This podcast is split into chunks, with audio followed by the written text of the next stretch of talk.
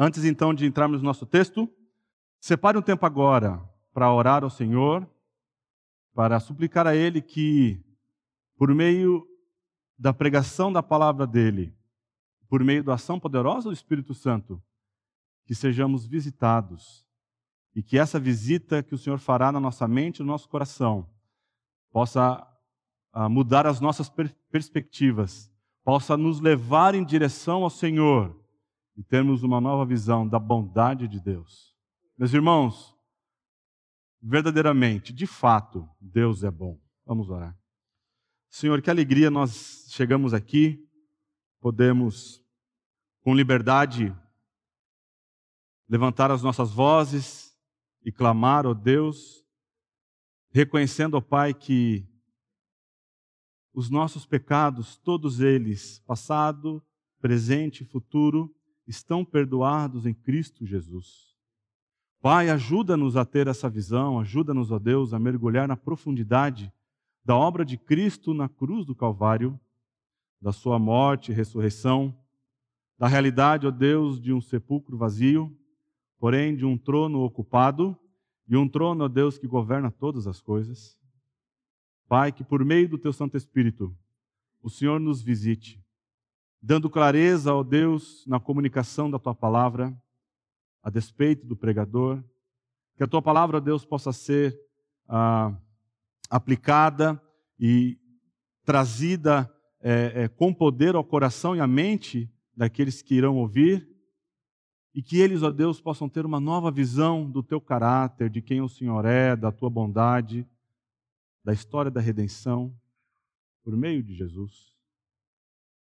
É o que queremos e pedimos no precioso nome de Cristo, nosso amado e bendito Salvador. Amém. Gostaria de começar aqui com algumas perguntas para você, para ir provocando a sua mente até onde a gente vai caminhar aqui no Salmo 73. Você já ficou perplexo ah, ao ver a prosperidade do ímpio diante da sua realidade?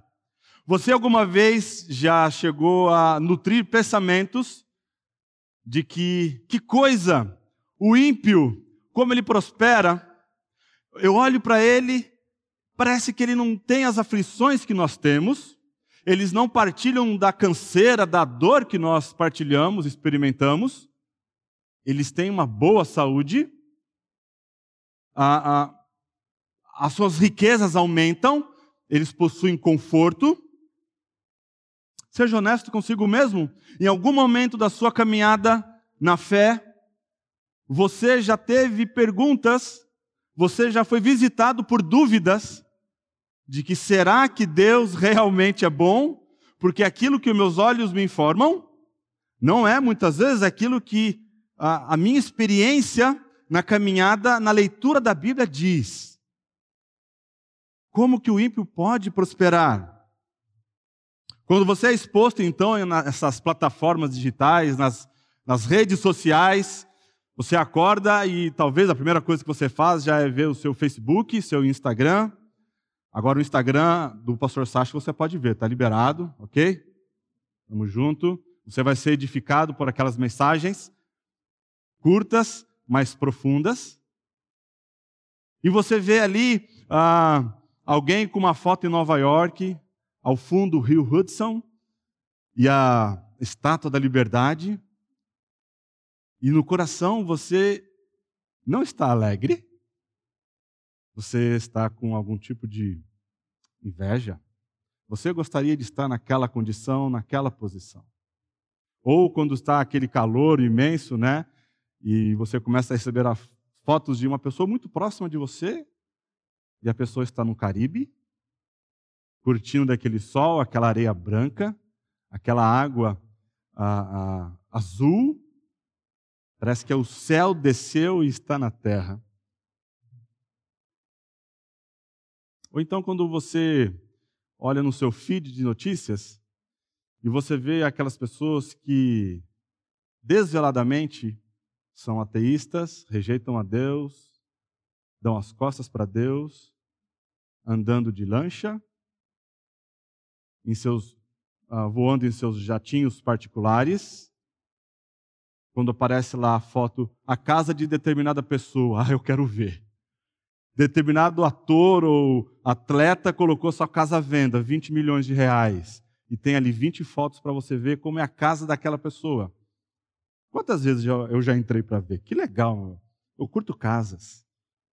E você olha os cômodos, o pé direito, né? você vê o lustre, você vê o piso, você vê a piscina, e você fala, que legal, né? E eu aqui, em Jacareí, não, Jacareí não, né? A gente pega muito no pé do pessoal de Jacareí. Eu aqui em Kansas, Kansas Pava, ou Tauba, Texas, nessa lua, com ar-condicionado na cara.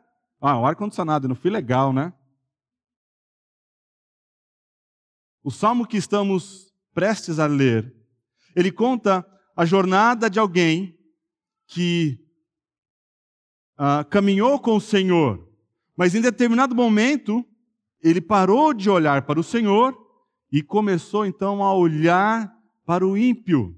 E começou a observar o ímpio, como as coisas aconteciam a ele, como ele era próspero, como ele aumentava as suas riquezas, como ele desprezava Deus e parecia que Deus não fazia nada.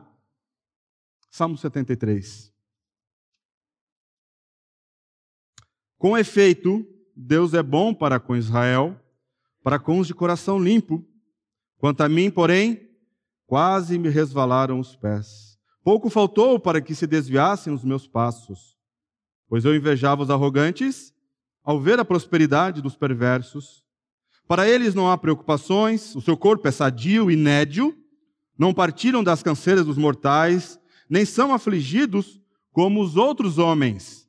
Daí a soberba que os cinge como um colar, e a violência que os envolve como um manto. Os olhos saltam-lhes da gordura, do coração brotam-lhes fantasias, motejam e falam maliciosamente. Da opressão, falam com altivez. Contra os céus, desandam a boca e a sua língua percorre a terra. Por isso, seu povo se volta para eles e os tem por fonte de que bebe a largos sorvos. E diz: como sabe Deus? Acaso há conhecimento no Altíssimo?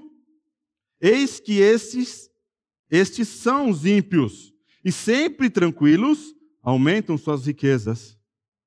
Com efeito, inutilmente conservei puro o coração e lavei as mãos na inocência, pois de contínuo sou afligido e cada manhã castigado.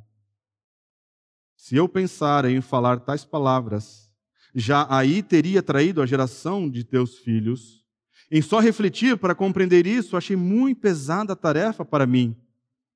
Até que entrei no santuário de Deus e atinei com o fim deles. Tu certamente os pões em lugares escorregadios e os fazes cair na destruição. Como ficam de súbito assolados, totalmente aniquilados de terror. Como ao sonho, quando se acorda, Assim, ó Senhor, ao despertares, desprezarás a imagem deles.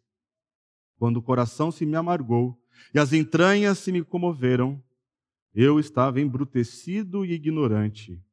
Era comum irracional a tua presença. Todavia, estou sempre contigo.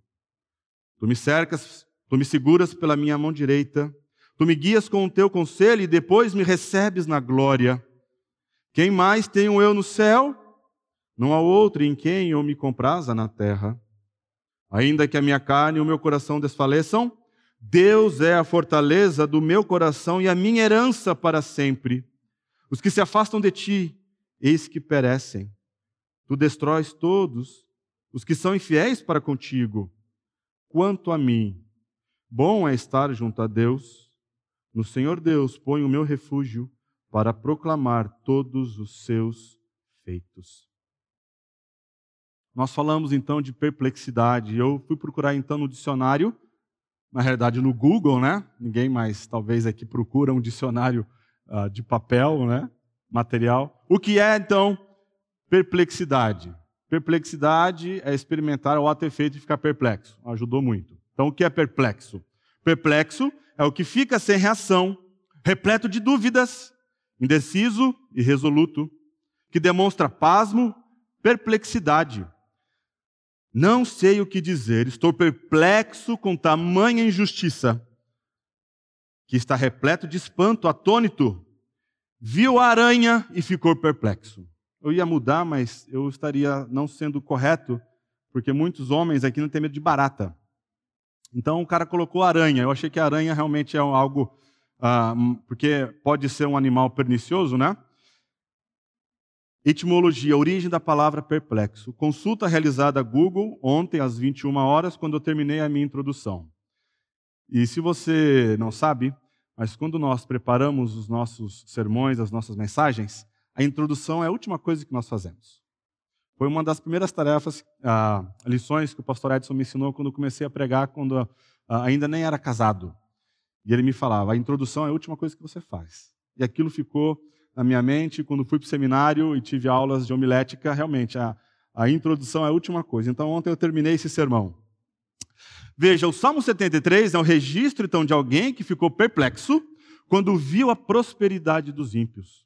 O que temos aqui então é o testemunho de um homem que quer estar desejoso de compartilhar com vocês, primeiramente com seus primeiros leitores, a sua experiência, a sua jornada, quando em algum momento ele, colocou, ele colocou em dúvida a bondade de Deus para com ele. Veja, não é alguém que está dando testemunho do seu pecado e por conta disso ele é, sente-se orgulhoso, ele tem uma certa jactância no seu testemunho que envolve pecado. Aliás, é um tanto quanto estranho quando alguém vai dar um testemunho e há pecado envolvido e ele faz com certa jactância. O pecado não é algo que devemos nos orgulhar. Às vezes eu fico imaginando, né, naqueles testemunhos que são impactantes, né? Fiquei pensando, imagina um lampião dando um testemunho aqui, né? Com um tiro eu matei mais de dez. Com uma única bala no meio do zóio do cabra. E o camarada se, é, se jactancia de ter contado ou estar dando testemunho daquilo que ele fez no passado. Não é isso que Azaf está fazendo. Azaf está desejoso de comunicar que enquanto ele experimentou ah, uma, uma, ah, ah, um olhar de ver o ímpio e começar então a observar a vida dele, ele quase resvalou, ele quase perde o chão. Pouco faltou para que me desviassem dos meus passos. Na realidade, o seu interesse é que ao dar o seu testemunho, Deus seja glorificado. Esse é o ponto, meus irmãos. Quando você for dar o seu testemunho, não é a sua performance, não é a maneira como você se comportou e a forma brilhante como você lidou com o problema, mas é a glória de Deus. É como Deus, ele amorosamente lidou com você diante daquele pecado e como graciosamente ele conduziu você a uma nova visão dele. Então, o desejo de Asaf é comunicar a glória de Deus. Quem era Asaf? Asaf era um, um membro da tribo de Davi, ah, perdão, de Levi, a quem Davi encarregou da música na oração. Se você se lembrar, em Crônicas, ah, ali é o relato de que Davi foi o primeiro a organizar os cantores no santuário, no tabernáculo, né? Onde então a arca do Senhor repousava. Davi então compôs vários salmos. Esses salmos, então, muitos deles eram cantados. E Davi também entregou os salmos para Asaf, para que Asaf então dirigisse, viesse ser o líder do louvor, vamos colocar assim, na época em que Davi era o rei de Israel. Asaf também compôs alguns salmos. O Salmo 50 é atribuído a ele, e os Salmos 73 ao Salmo 83 também são atribuídos a Asaf. E uma coisa que torna atraente em Asaf é sua honestidade sobre si mesmo e o que via ao seu redor. Meus irmãos, os Salmos é um livro precioso e durante toda a história da igreja ele tem sido um livro que tem trazido conforto aos seus leitores. Porque ele não é um livro que conta a história das vitórias, das grandes performances desses santos homens do passado, mas é um livro que trata com maneira, de maneira honesta as derrotas, os pecados ali envolvidos. E como Deus, então, em sua graça e bondade, resgatou aquele homem, o colocou em outro patamar. E Deus, então, visitou o coração, dando uma nova visão de quem ele é. Não devemos olhar para os Salmos como um livro de pessoas inatingíveis, mas sim que são seres humanos que foram sujeitos aos mesmos sentimentos que nós. Ali há homens que experimentaram depressão. E você pode encontrar conforto quando você está lidando com ah, questões emocionais, com ansiedade. Davi experimentou diversas ah, emoções nesse sentido. Ele foi perseguido pelo seu filho, ele compõe o Salmo 63, que é um dos salmos ah, mais profundos sobre o desejo pela presença de Deus. Nós temos o Salmo 51, que é um salmo que foi composto quando ah, ah, ele então tem a nítida percepção, mediante a visita de um profeta, apontando para ele o seu pecado. Então ele compõe o Salmo 51. Tem misericórdia de mim, ó Deus, segundo a multidão. É, tem compaixão de mim, ó Deus, segundo a multidão das tuas misericórdias. Então, são passagens Ali são capítulos em que nós encontramos empatia. São pessoas que são honestas com o que estão experimentando, e Azaf faz isso. Estamos juntos, Azaf? Estamos juntos. É familiar isso para você? Para mim é. Eu, por vezes, experimentei em diversos níveis olhar para o ímpio, para o perverso, e, de certa forma, desejar ter o que ele tem, e no fundo, no fundo, Deus foi me mostrando que aquilo era inveja. Inveja é pecado. E Asaf vai nos ensinar aqui, vai, vai nos mostrar a origem desses problemas que fizeram com que ele entrasse por esse caminho. Porque os ímpios prosperam e os piedosos têm tantas dificuldades? Esta é a mesma questão levantada no Salmo 37 em Jó.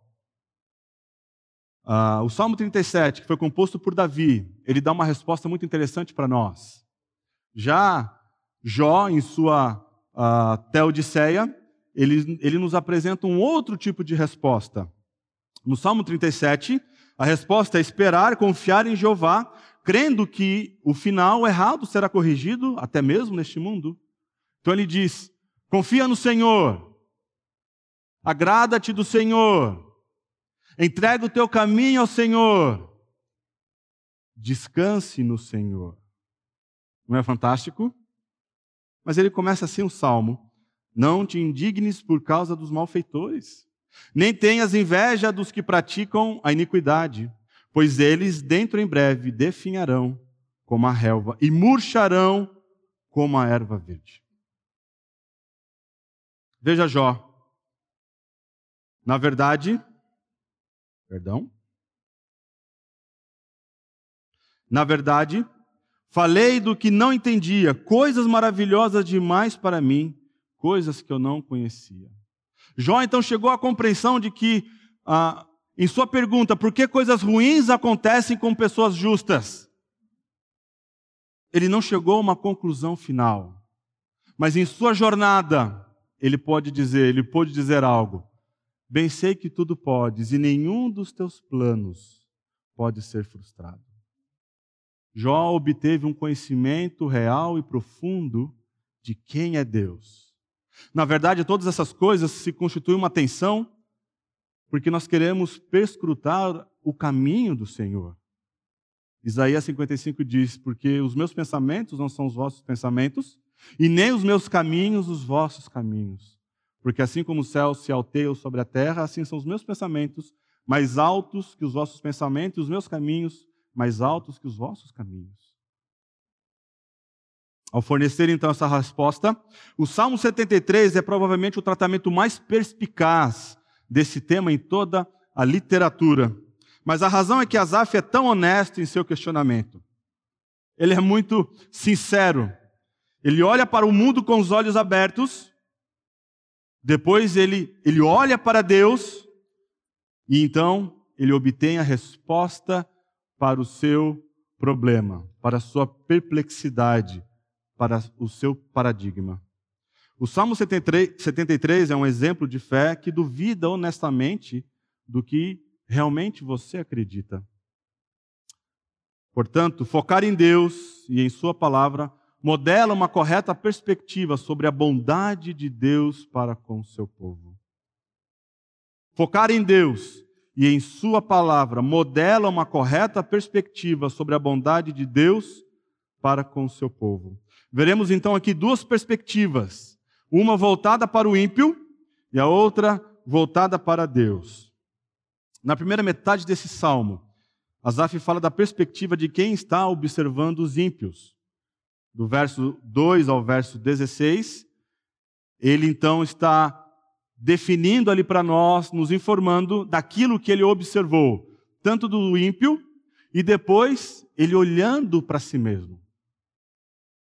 Do verso ah, 13 ao 16, ele então vai nos mostrar que depois que ele olhou para os ímpios, ele olha agora para si. E depois, as, as respostas que ele encontra sobre a sua questão foi quando ele olhou para Deus. Isso fez toda a diferença para o crescimento, para a maturidade de Asaf. O salmo é interessante porque ele começa com uma conclusão. Normalmente não é muito comum né, nós a, a lermos e já ter uma conclusão. Ele diz assim: é, Com efeito, Deus é bom para com Israel, para com o de coração limpo. Ele está mostrando aqui para nós que logo de cara ele quer deixar claro: vocês irão ler um testemunho de um homem que quase perdeu o chão, que quase teve os seus passos ah, ah, desviados. Mas eu quero que você saiba a primeira coisa: Deus é bom. Deus é bom. E Ele é bom para com Israel, o seu povo. Ele é bom para aqueles que são limpos de coração. E limpo de coração aqui, meus irmãos, e você que nos assiste, não é uma pessoa ah, que tem uma impecabilidade, não é aquele que nunca pecou. Coração limpo é um coração voltado para Deus, é um coração comprometido com o Senhor, é um coração que ama o Senhor verdadeiramente. Essa é a conclusão dele. Deus é bom, de fato. Se há uma certeza que eu aprendi nessa minha jornada, eu quero comunicar isso para os leitores, Deus é bom. Deus é bom. Então, em primeiro lugar, quando o foco é o ímpio. Então, Asaf começa esse seu testemunho e ele vai falar para nós que a inveja é uma realidade. Quando o foco é o ímpio, a inveja é uma realidade. Veja, pois eu invejava os arrogantes ao ver a prosperidade dos perversos. O verdadeiro problema, então, de Asaf foi invejar os ímpios, e como resultado disso, quase me resvalaram os pés. Asaf, então, agora está comunicando para nós que quando ele tirou o foco do ímpio, ah, perdão, de Deus, e ele então passou a enxergar o ímpio, algo começou no seu coração. E a palavra coração aqui aparece seis vezes no texto. É uma ênfase que ele dá. E a inveja é algo que nasce no coração. O que Asaf então vê? Ele vê que esses ímpios, eles vivem despreocupados.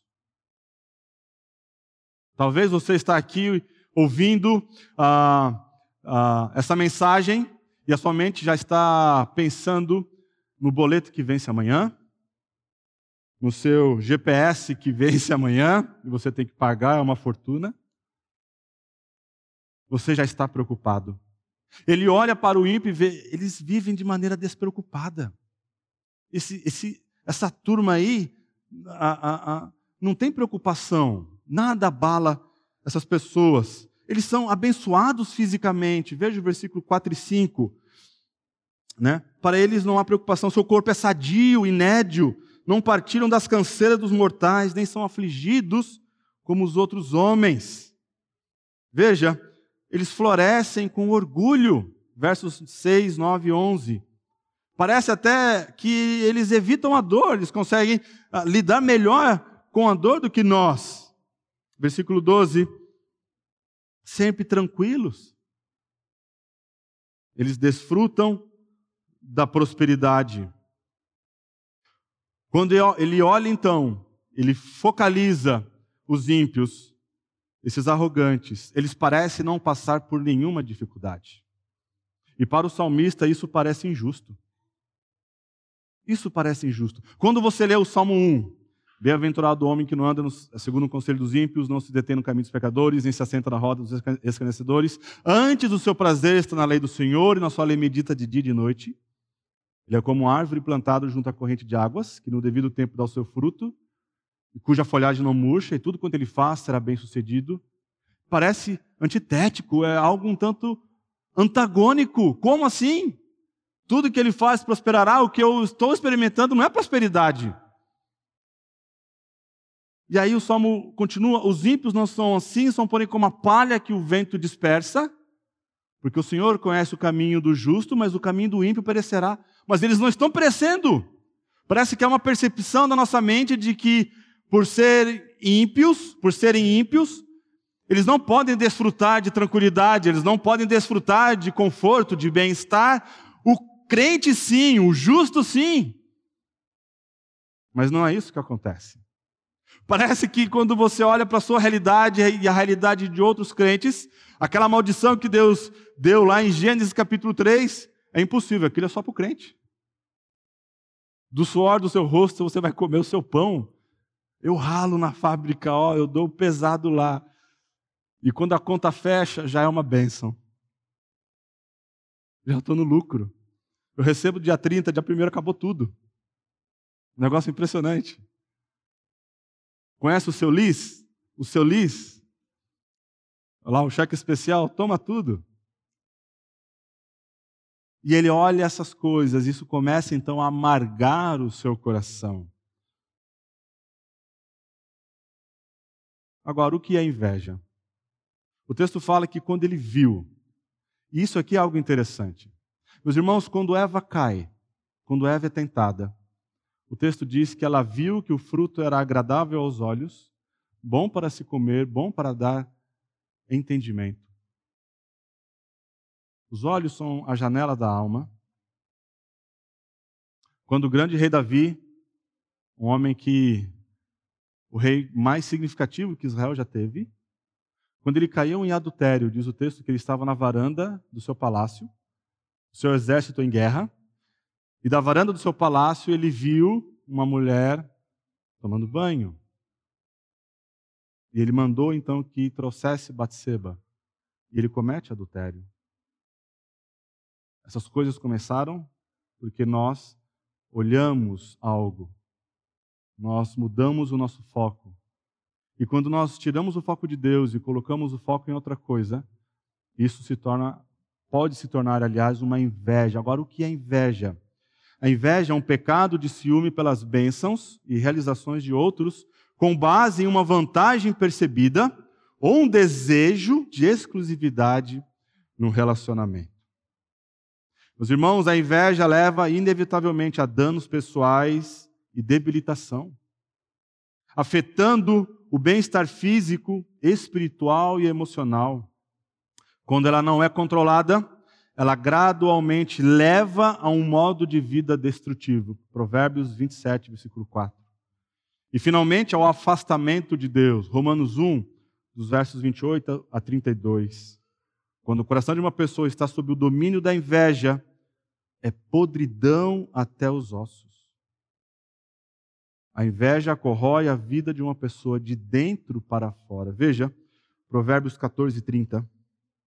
O ânimo sereno é a vida do corpo, mas a inveja é a podridão dos ossos. A inveja é como se fosse um câncer. Ela corrói, ela consome de dentro para fora. Asaf está experimentando inveja. Ele identificou agora que depois da sua caminhada e toda a sua jornada nessa odisseia com Deus, o que estava no seu coração quando ele colocou o foco nos ímpios, e na sua prosperidade, na sua riqueza, é que o coração dele foi tomado por inveja. O problema era então que o salmista comparava a sua saúde, aliás, a saúde, a riqueza e a prosperidade dos ímpios com a sua falta de prosperidade e saúde e ficava ressentido porque Deus permitia que tal estado continuasse. É aí que reside o nosso problema, não é verdade? Não são realmente os problemas intelectuais que nos incomodam, embora possamos expressar a nossa infelicidade dessa forma. É que Deus não está nos tratando da maneira que pensamos que Ele deveria nos tratar. Que no nosso caso, para termos algo, nós temos que lutar, sendo que o ímpio avança sem nenhum problema. Nosso problema é a inveja.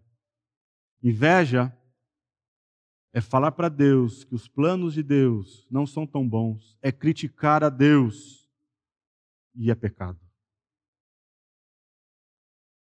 A frustração é uma tentação quando o foco é o inimigo. Veja, com efeito, Inutilmente conservei puro coração e lavei as mãos na inocência.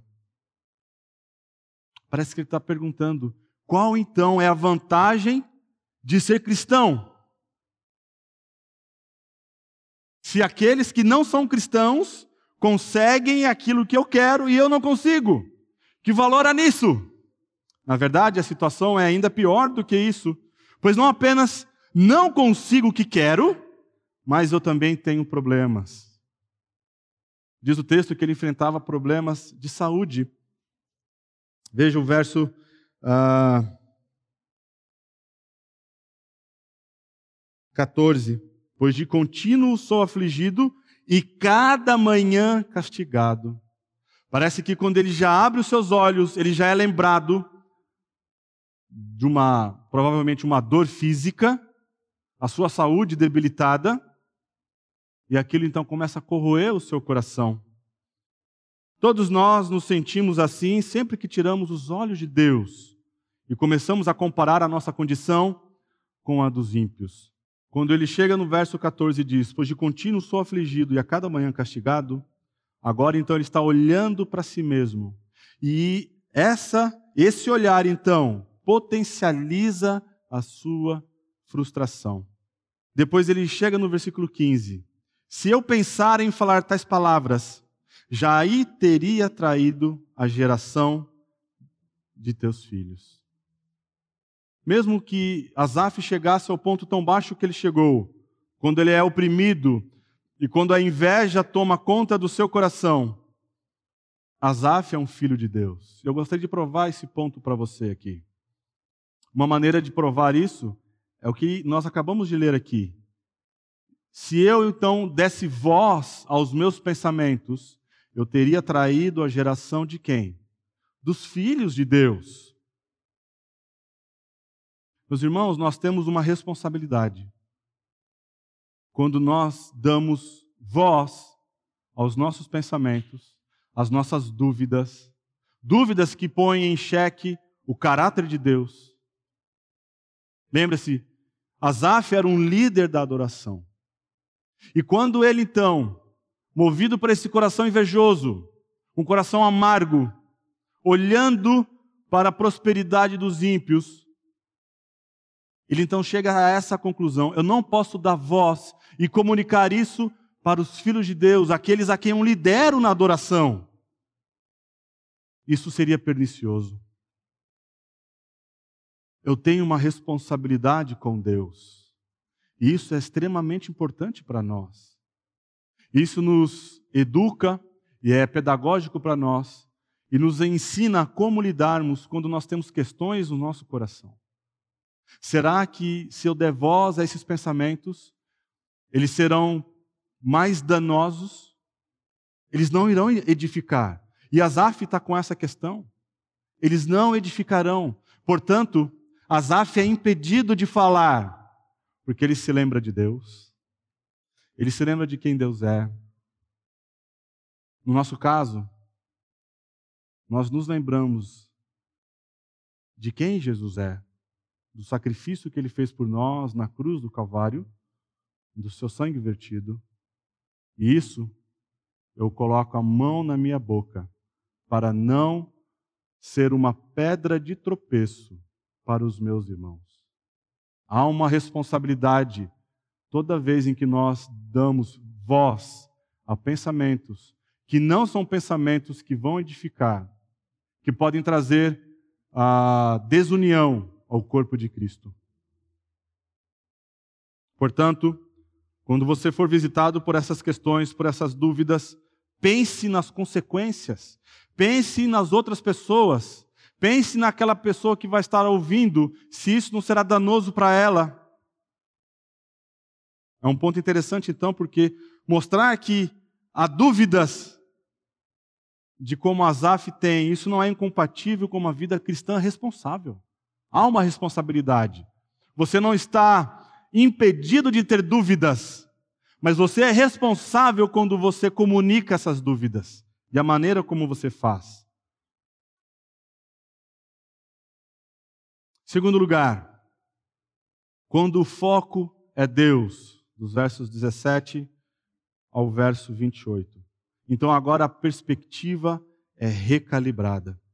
Verso 17. Até que entrei no santuário de Deus. Então, ao entrar no santuário, o salmista tão, ele penetra na esfera da poderosa presença de Deus.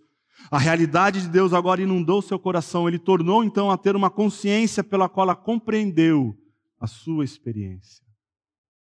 Meus irmãos, o que traz você aqui, o que faz a, esse salão estar cheio, graças a Deus, louvado seja Deus por isso. Pessoas vêm aqui adorar o Senhor. Você veio para buscar a face de Deus. Asaf compreendeu que a questão não era orar. Que a primeira coisa a se fazer não era orar, mas ele tinha que colocar os seus pensamentos em ordem. E ele entendeu, pela graça de Deus, e somente pela graça de Deus, que o lugar correto dele ir, quando ele está com o coração todo sangrando e, e, e atrapalhado por conta de pecados, é o corpo de Cristo. Há algo sobrenatural quando a igreja se reúne. Há algo sobrenatural quando estamos aqui e estamos louvando o Senhor. Há algo sobrenatural quando estamos reconhecendo que nós somos pecadores. Que louvado seja Deus, porque Ele enviou Jesus Cristo para lidar com o pecado. Que o sangue de Jesus nos purifica de todo e qualquer pecado. Há algo sobrenatural quando no culto público nós oramos. Há algo sobrenatural quando a palavra do Senhor é aberta e ela é pregada, e o Evangelho de Deus, de maneira genuína, é exposto. Asaf, então, ele entra no santuário, e agora a sua perspectiva é recalibrada. A luz então irrompe quando ele se volta para o Senhor, como um objeto não de, de especulação, mas de adoração. Pessoal, isso aqui é de arrepiar. Deus não é mais para ele aquela pessoa que impede dele receber prosperidade. Deus não é mais aquela barreira que se constituiu para que ele venha a experimentar uma falsa alegria por conta da prosperidade. Deus é aquele que é digno de toda adoração. Ele agora se volta para o Senhor. Ele olha para o Senhor. E Deus, então, em sua graça e misericórdia, começa a fazer uma obra no coração de Asaf o valor do culto público, da adoração em comunidade, de ouvir a palavra de Deus proclamada. Deus se faz presente. Meus irmãos, a palavra de Deus fala: quando dois ou mais estiverem reunidos, eu estarei presente. Deus está aqui. Em meio a uma pandemia, em meio, graças a Deus, a um carnaval cancelado, Deus se faz presente quando o povo dele se reúne. Ele está nesse lugar mas é somente quando o povo dele se reúne. Amanhã nós é, viremos aqui trabalhar, ele estará vazio, Deus está aqui em comunidade? Não, porque a igreja está espalhada. Mas quando a igreja vem, aquela expectativa de domingo, opa, vai ter culto, vamos aprender algo novo na IBD. A igreja se reúne, Deus se faz presente, e Ele fala de maneira poderosa ao seu coração. Como eu disse, ele não começa orando, mas sim encontrando Deus face a face. Ele agora percebeu que as realidades presentes não são as realidades últimas. Ele agora está vendo que a, o olhar, o foco dele, quando estava no ímpio, tudo aquilo que ele viu eram coisas transitórias, eram coisas passageiras. Não são eternas, não são perenes. Ao entrar no santuário, ele está agora diante daquilo que é eterno, daquilo que é perene. Deus, a presença de Deus. Asaf então passou a ver tudo da perspectiva de Deus, em vez da sua própria visão de mundo limitada e pecaminosa. Meus irmãos, eu gostaria também de trabalhar esse ponto aqui com vocês. De você ter uma, uma ter pensamentos, ter posições que são pautadas por uma boa teologia.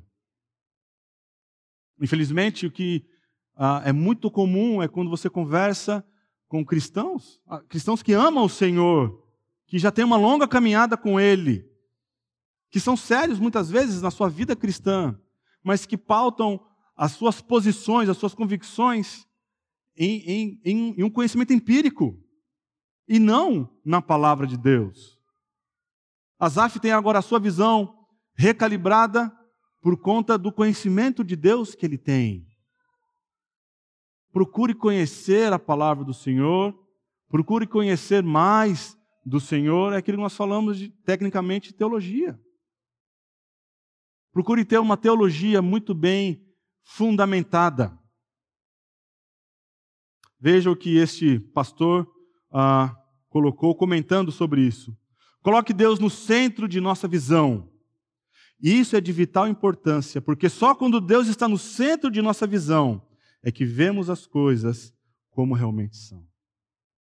Nós temos que ter uma visão teológica para tudo aquilo que acontece ao nosso redor.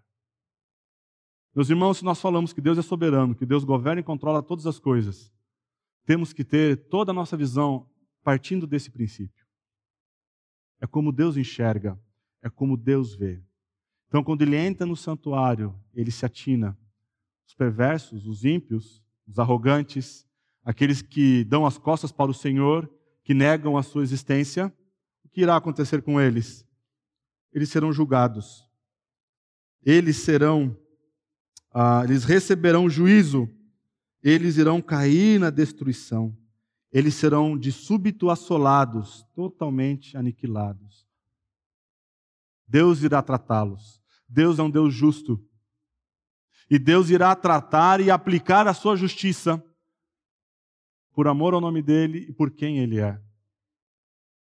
Eles podem ter conforto nesta terra, deste lado da eternidade, bastante conforto, conforto que talvez nós jamais teremos, jamais pensaremos em experimentar, mas eles já receberam a sua porção aqui na terra.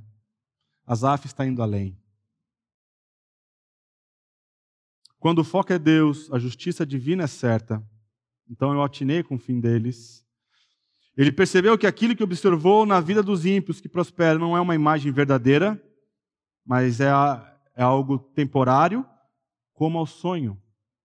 Quando você acorda, acaba aquele sonho. Ele não é permanente, ele não é perene. O destino então dos ímpios significa seu julgamento final, que eles perecerão separados de Deus. Os ímpios não têm lugar então permanente no mundo do qual Deus é soberano. Eles serão julgados. Eles receberão a justa justiça e juízo de Deus. A santidade de Deus então será exposta e os ímpios receberão seu justo juízo. Aquilo que eles desprezaram, o verdadeiro Deus, Deus se de demonstrará o eterno juiz. Quando o foco é Deus, a tolice então de focar no ímpio é comprovada. Então no verso 21 e 22 ele diz: Quando o coração se me amargou e as entranhas se me comoveram, eu estava embrutecido e ignorante. Era como um irracional a sua presença. O salmista então reconhece seu erro. É como ele então se uh, uh, ele recuasse com uma perspectiva inteiramente nova e pensasse: quem sou eu para questionar o julgamento de Deus ou a bondade de Deus?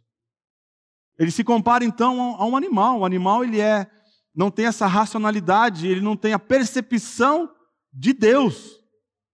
Então, quando ele entrou por esse caminho, ele não estava considerando Deus.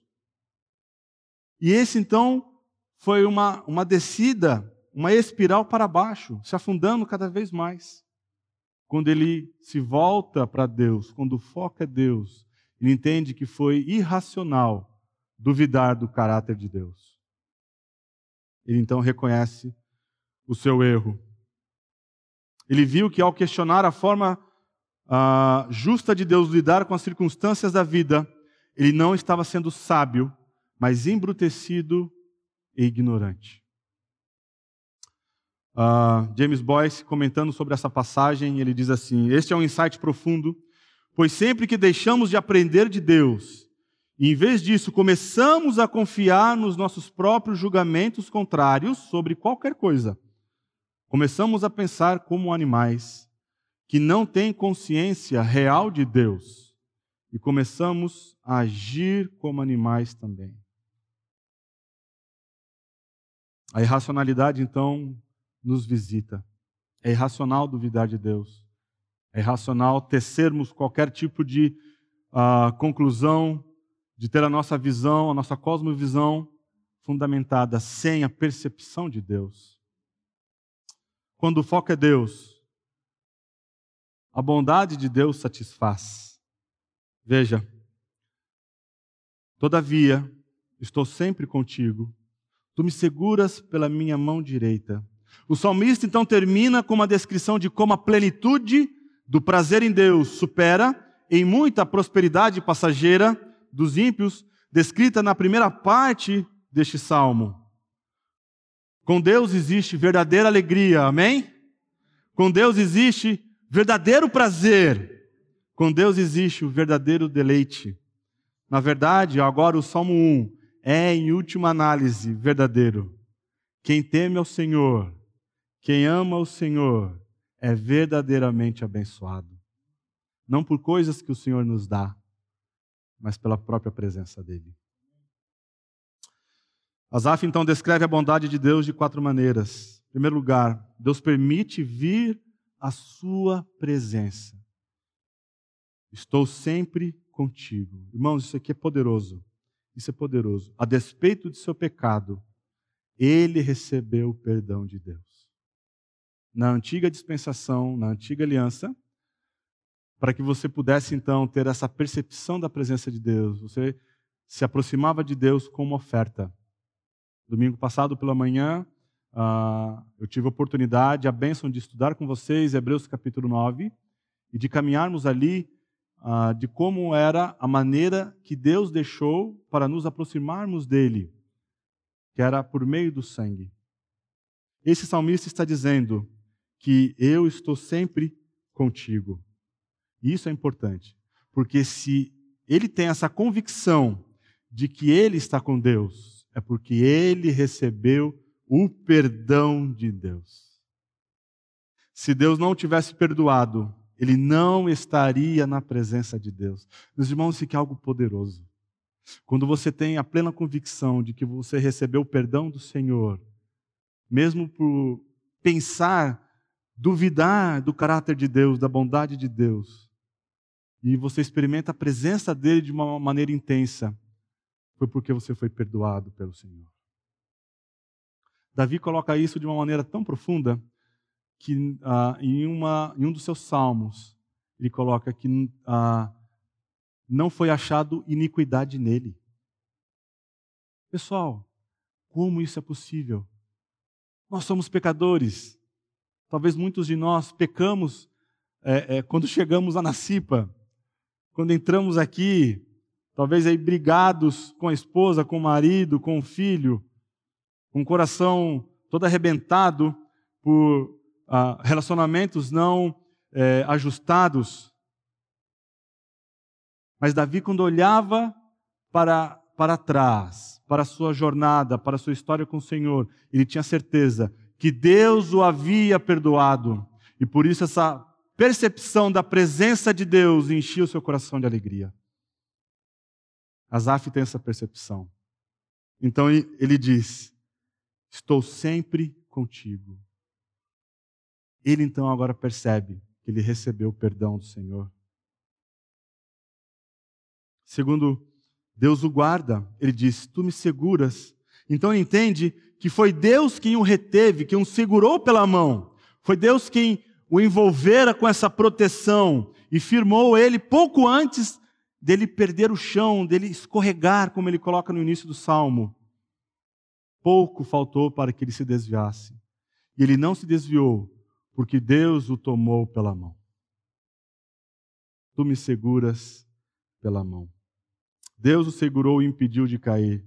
Quase me resvalaram os pés. E Davi também tem a mesma percepção no Salmo 37. Mesmo que caia, se cair, não ficará prostrado, porque o Senhor o segura pela mão.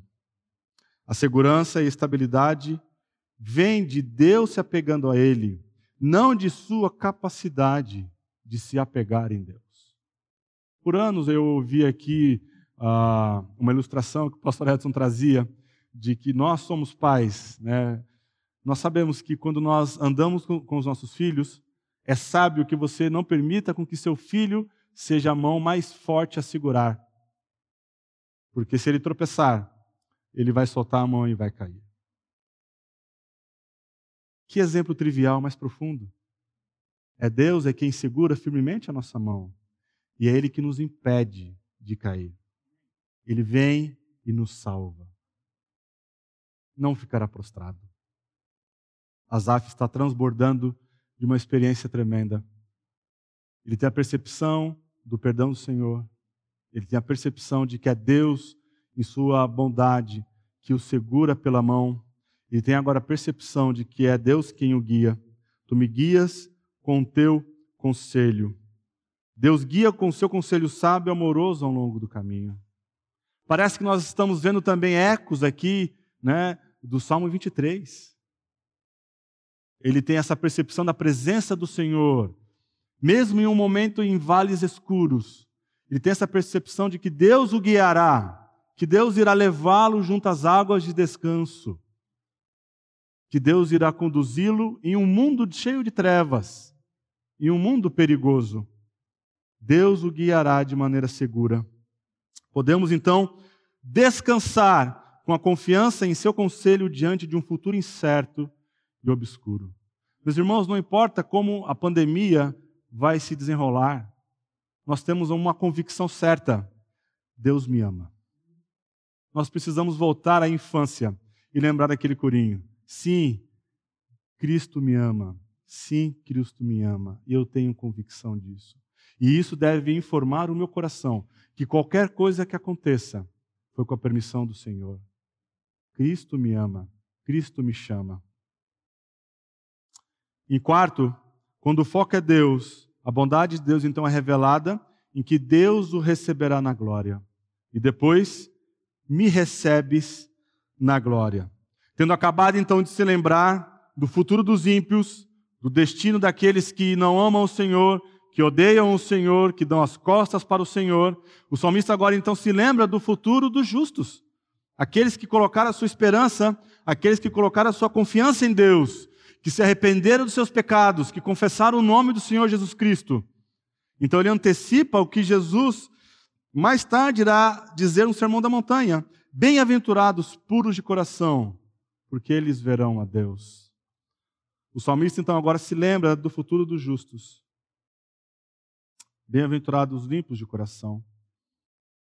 Quarto lugar, quando o foco é Deus, a bondade de Deus é revelada, no anseio, este anseio por Deus é renovado. Aqui está alguém então que quase tropeçou. Aqui está um homem que uh, é muito familiar para nós. Nós temos empatia em sua história, em suas questões com a prosperidade dos ímpios. Mas agora, com uma nova perspectiva, então ele conclui: Quem mais tenho eu no céu? Não há outro em quem eu me compraza na terra. Ainda que a minha carne e o meu coração desfaleçam, Deus é a fortaleza do meu coração e a minha herança para sempre. Quando estamos longe de Deus, não podemos encontrar uma verdadeira satisfação. Quando estamos longe de Deus, e você sabe disso. Esse é um conhecimento empírico, por experiência você sabe disso. E quando você está longe de Deus, há um vazio. Quando você abriga pecado no seu coração, as coisas não fazem mais sentido. Sentido? Realmente, olhar para o lado, olhar para o vizinho, se torna um problema. Se torna um, a, a, você acaba alimentando um coração, um coração invejoso. A frustração vem. Nada está bom para você, você vê problema em tudo. O louvor é um problema, o instrumento é um problema, o pastor é um problema, a transmissão é um problema, tudo é um problema, o mato é um problema. Quando estamos longe de Deus, não encontramos verdadeira satisfação.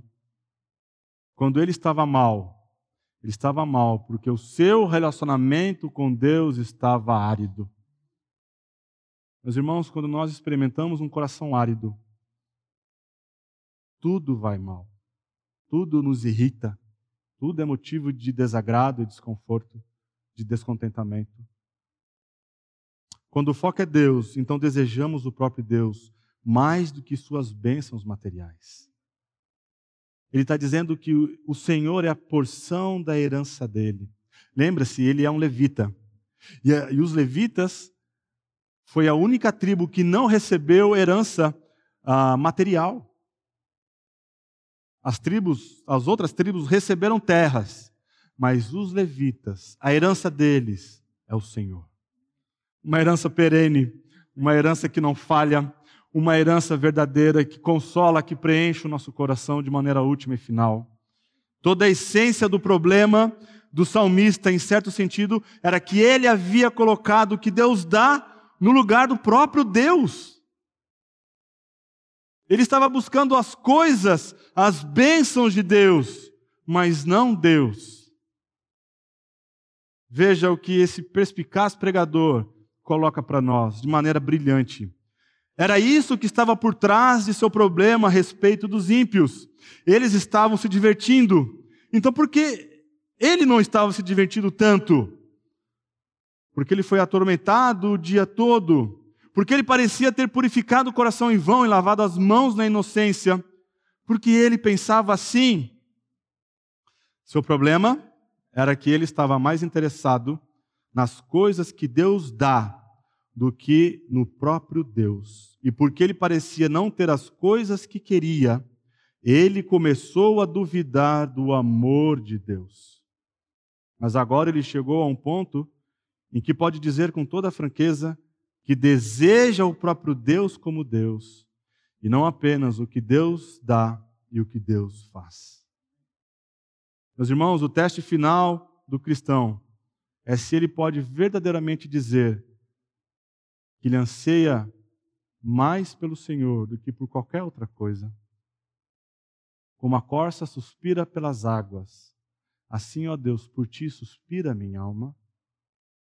Como Davi, quando estava fugindo do seu filho, talvez nós não sabemos o que é isso. Davi experimentou coisas tão intensas na vida dele. E no Salmo 63, ele diz assim, enquanto ele estava ah, fugindo do seu filho: Ó oh Deus, tu és o meu Deus forte, eu te busco ansiosamente, a minha alma tem sede de ti, meu corpo te almeja, como terra árida, exausta sem água. Está fugindo para o deserto. E o deserto, quando ele vê aquela paisagem, ele compara, a alma dele está tão sedenta quanto aquela terra árida deseja por água. Ele quer ter essa percepção da presença de Deus. E esse é um teste para nós. O ápice, então, da experiência cristã é quando o homem pode dizer: sim, além do perdão do Senhor, o que eu quero é o próprio Senhor. É esse relacionamento profundo e íntimo com Ele que preenche o meu coração.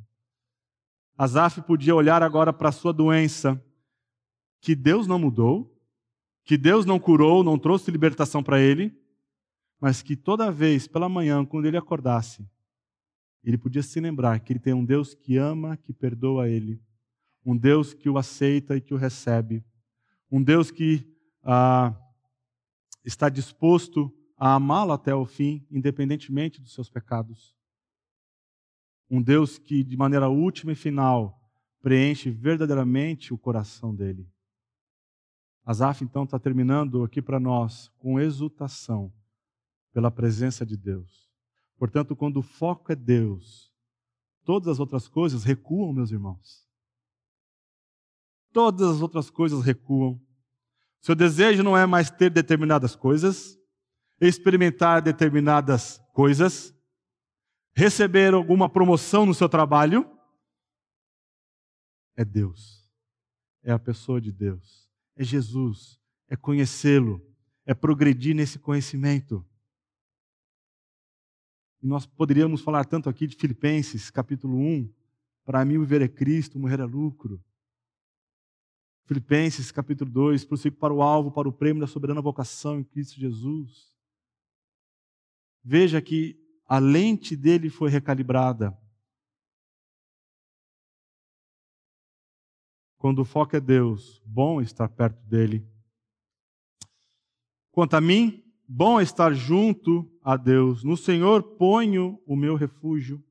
O que realmente havia então de errado com o salmista, com esse líder ah, da adoração no, no tabernáculo, e que explicava todos os seus problemas, era apenas o fato de que ele não se mantinha perto de Deus. Ele pensava que o problema dele se concentrava nos ímpios, nas coisas que eles tinham, na, na, nas riquezas deles que aumentavam, no conforto que eles desfrutavam, enquanto ele só via problema, enquanto ele, ele era afligido e castigado por alguma doença. Mas agora, quando ele teve essa iluminação, quando entrou no santuário de Deus, ele vê claramente que essa não foi a causa raiz do seu problema de forma alguma. Não é a prosperidade deles, mas sim se eu estou perto de Deus, realmente não importa o que me aconteça. Se eu estou longe de Deus, nada pode dar certo, nada pode estar certo. É esse vazio, essa, essa sensação de que ah, ah, qual o sentido da vida. Mas quando eu estou perto do Senhor, quando eu tenho desfrutado da presença do Senhor, quando eu tenho crescido no conhecimento ah, ah, da graça dele, quando eu estou desenvolvendo os seis Ds, a dependência na graça, esse desenvolvimento espiritual contínuo, que só é percebido quando você está em comunhão com o Senhor. Essa é a conclusão dele mais profunda que ele chegou. A minha odisseia nessa jornada de duvidar de Deus se deu porque eu estava longe de Deus. E longe de Deus, meus irmãos, é uma tragédia. Tudo é um problema. Pessoas são problemas. Coisas são problemas. Em contraste, então, com os ímpios, que estão longe de Deus, o salmista descobre que a presença de Deus é o seu maior bem. As coisas podem acontecer, circunstâncias vão e vêm. Meu Deus não muda. E Ele está bem ciente disso. Eu posso hoje estar sendo afligido por uma doença, mas eu sei que Deus me ama, e mesmo que a morte venha me visitar, Ele me receberá na glória. Estarei na presença maravilhosa e majestosa de Cristo e verei e conhecerei Ele face a face. É alguém que transcende a sua visão que não tem os seus olhos fixos aqui na terra, naquilo que é temporário, mas ele tem o seu foco em Deus, naquilo que é eterno, naquilo que não muda. O que importa então é estar perto de Deus, porque enquanto eu estive longe, tudo deu errado e fiquei miserável, experimentei infelicidade. Mas agora que voltei, embora essas minhas condições permaneçam as mesmas, está tudo bem. Está tudo bem. As coisas podem vir, circunstâncias podem vir desfavoráveis, tristes, difíceis. A morte pode visitar. Mas eu permaneço perto do Senhor. Não por uma performance minha, mas porque eu tenho a plena consciência de que Deus vai me visitar com sua bondade e graça. eu corro para os braços do Senhor. Então a resolução dele é essa. Agora, quando ele tem toda essa percepção, toda a sua jornada o informa dessas verdades perenes, a grandeza de Deus é proclamada. Então o que ele faz? Para proclamar todos os seus feitos. Ele então agora deseja dividir com as pessoas, ele deseja então proclamar aquilo que ele experimentou. Deus é bom. E eu não posso guardar isso para comigo. Eu não posso internalizar isso e deixar somente ah, escondido no meu coração. Eu preciso compartilhar isso com as pessoas.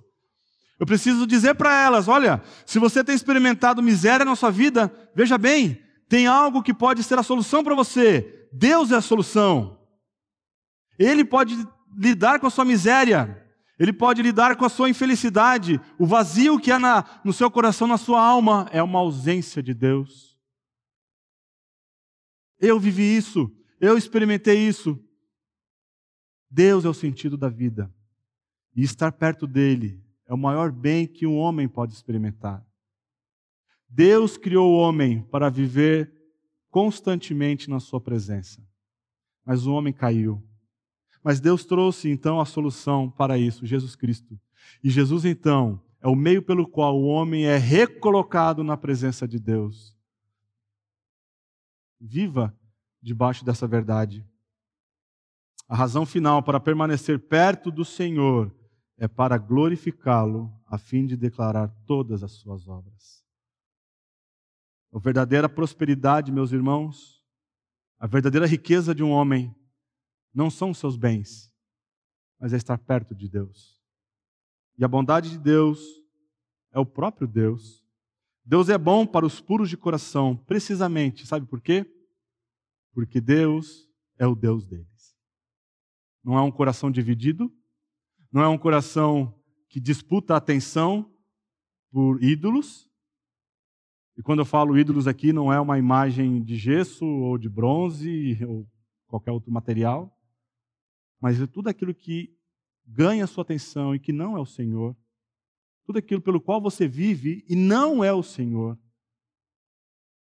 Quando o Senhor é o centro da sua adoração, você vai experimentar o que Asaf experimentou. Deus é bom. Deus é bom. Focar em Deus e em Sua palavra modela uma correta perspectiva sobre a bondade de Deus para com seu povo.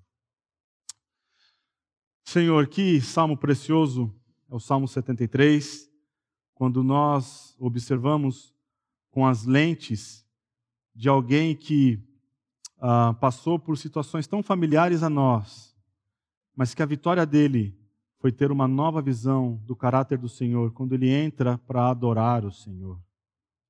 Pai, que possamos ter a nossa a mente informada de que o maior bem que o homem possa ter é a pessoa do Senhor Jesus Cristo, é o perdão do Senhor Jesus Cristo, é o fato de que Ele nos coloca na presença de Deus e o Senhor nos criou para desfrutarmos de uma comunhão eterna.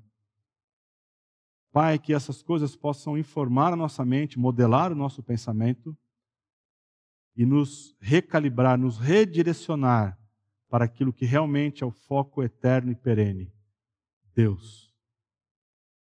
E jamais, ó Deus, sejamos alimentados por dúvidas a teu respeito, mas que em nosso coração haja uma convicção crescente que transcende as circunstâncias de que o Senhor é bom e a sua bondade dura para sempre. E é no precioso nome de Jesus que eu oro. Amém.